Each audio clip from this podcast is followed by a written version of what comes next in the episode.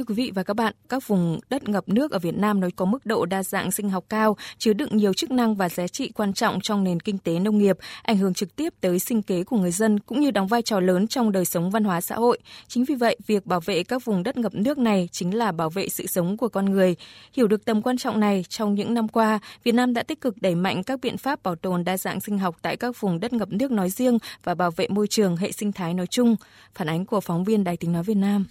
Đất ngập nước Việt Nam có diện tích khoảng 12 triệu ha, đa dạng về kiểu loại và phân bổ ở mọi vùng sinh thái của đất nước.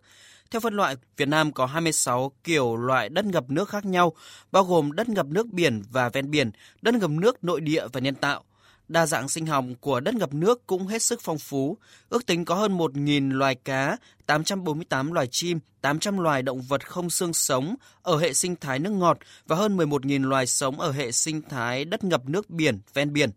Tuy nhiên, các vùng đất ngập nước cũng đang ngày càng bị tác động mạnh mẽ bởi các hoạt động phát triển kinh tế của con người và ảnh hưởng của biến đổi khí hậu. Nhiều vùng đất ngập nước đã bị biến mất hay thu hẹp diện tích do sức ép khai thác, sử dụng đất ngập nước và các nguồn tài nguyên thiên nhiên gia tăng. Bà Hoàng Thị Thanh Nhàn, Phó Cục trưởng Cục Bảo tồn Đa dạng sinh học, Tổng cục Môi trường cho rằng có những mối đe dọa khác đến đa dạng sinh học như là việc chuyển đổi đất rừng và các vùng đất ngập nước thành đất canh tác nông nghiệp, nuôi trồng thủy sản, sự mở rộng đô thị hóa và phát triển cơ sở hạ tầng cũng dẫn đến việc mất, chia cắt hay phá vỡ các hệ sinh thái, nơi cư trú và các cây sinh cảnh tự nhiên. Để bảo tồn các vùng đất ngập nước, Thủ tướng Chính phủ đã ban hành kế hoạch hành động quốc gia về bảo tồn và sử dụng bền vững các vùng đất ngập nước giai đoạn 2021-2030. Mục tiêu đến năm 2025 sẽ phục hồi ít nhất 10% diện tích các vùng đất ngập nước quan trọng có dấu hiệu suy thoái, thành lập được 5 khu bảo tồn đất ngập nước và đề cử thành công 3 khu Ramsar.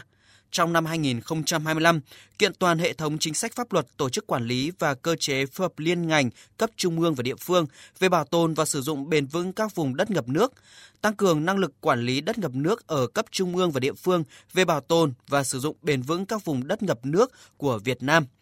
Ông Phạm Vũ Ánh, Phó Giám đốc phụ trách Vườn Quốc gia Xuân Thủy, tỉnh Nam Định đánh giá. Kế hoạch được Thủ tướng Chính phủ ban hành là cơ sở và là hành lang pháp lý quan trọng để các bộ, ngành và các địa phương làm căn cứ xây dựng kế hoạch triển khai bảo tồn và sử dụng bền vững các vùng đất ngập nước do bộ, ngành và địa phương mình quản lý,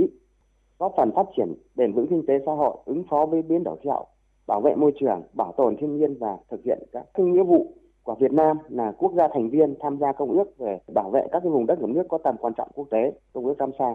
Cũng theo kế hoạch này, trong thời gian tới, các dịch vụ hệ sinh thái của đất ngập nước có thể lồng ghép theo từng giai đoạn của quá trình xây dựng chiến lược quy hoạch, kế hoạch theo hướng cần xác định mối liên hệ giữa dịch vụ hệ sinh thái đối với các chỉ tiêu phát triển của các quy hoạch, kế hoạch, phân tích các tác động của quy hoạch, kế hoạch đến các dịch vụ hệ sinh thái,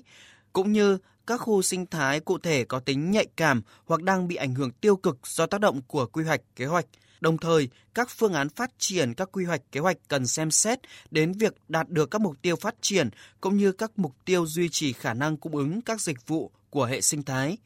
Phó giáo sư tiến sĩ Nguyễn Thế Trình, nguyên Viện trưởng Viện Chiến lược Chính sách Tài nguyên và Môi trường, Bộ Tài nguyên và Môi trường cho biết, kế hoạch cũng ưu tiên phục hồi các hệ sinh thái bị suy thoái tại các khu bảo tồn đất ngập nước, khu Ramsar và một số hệ sinh thái rừng tràm, rừng ngập mặn, rạn san hô, thảm cỏ biển, xây dựng và thực hiện các chương trình giám sát các mối đe dọa, đánh giá mức độ tác động đến các vùng đất ngập nước quan trọng, đặc biệt là các vùng đất ngập nước quan trọng dễ bị tổn thương.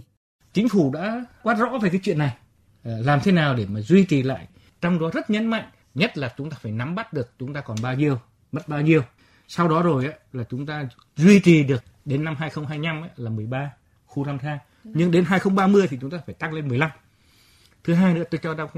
quyết định này có một cái rất quan trọng, đấy là những cái đất ngập nước sau này mà muốn chuyển đổi thì trong quy hoạch sử dụng đất là phải được tính đến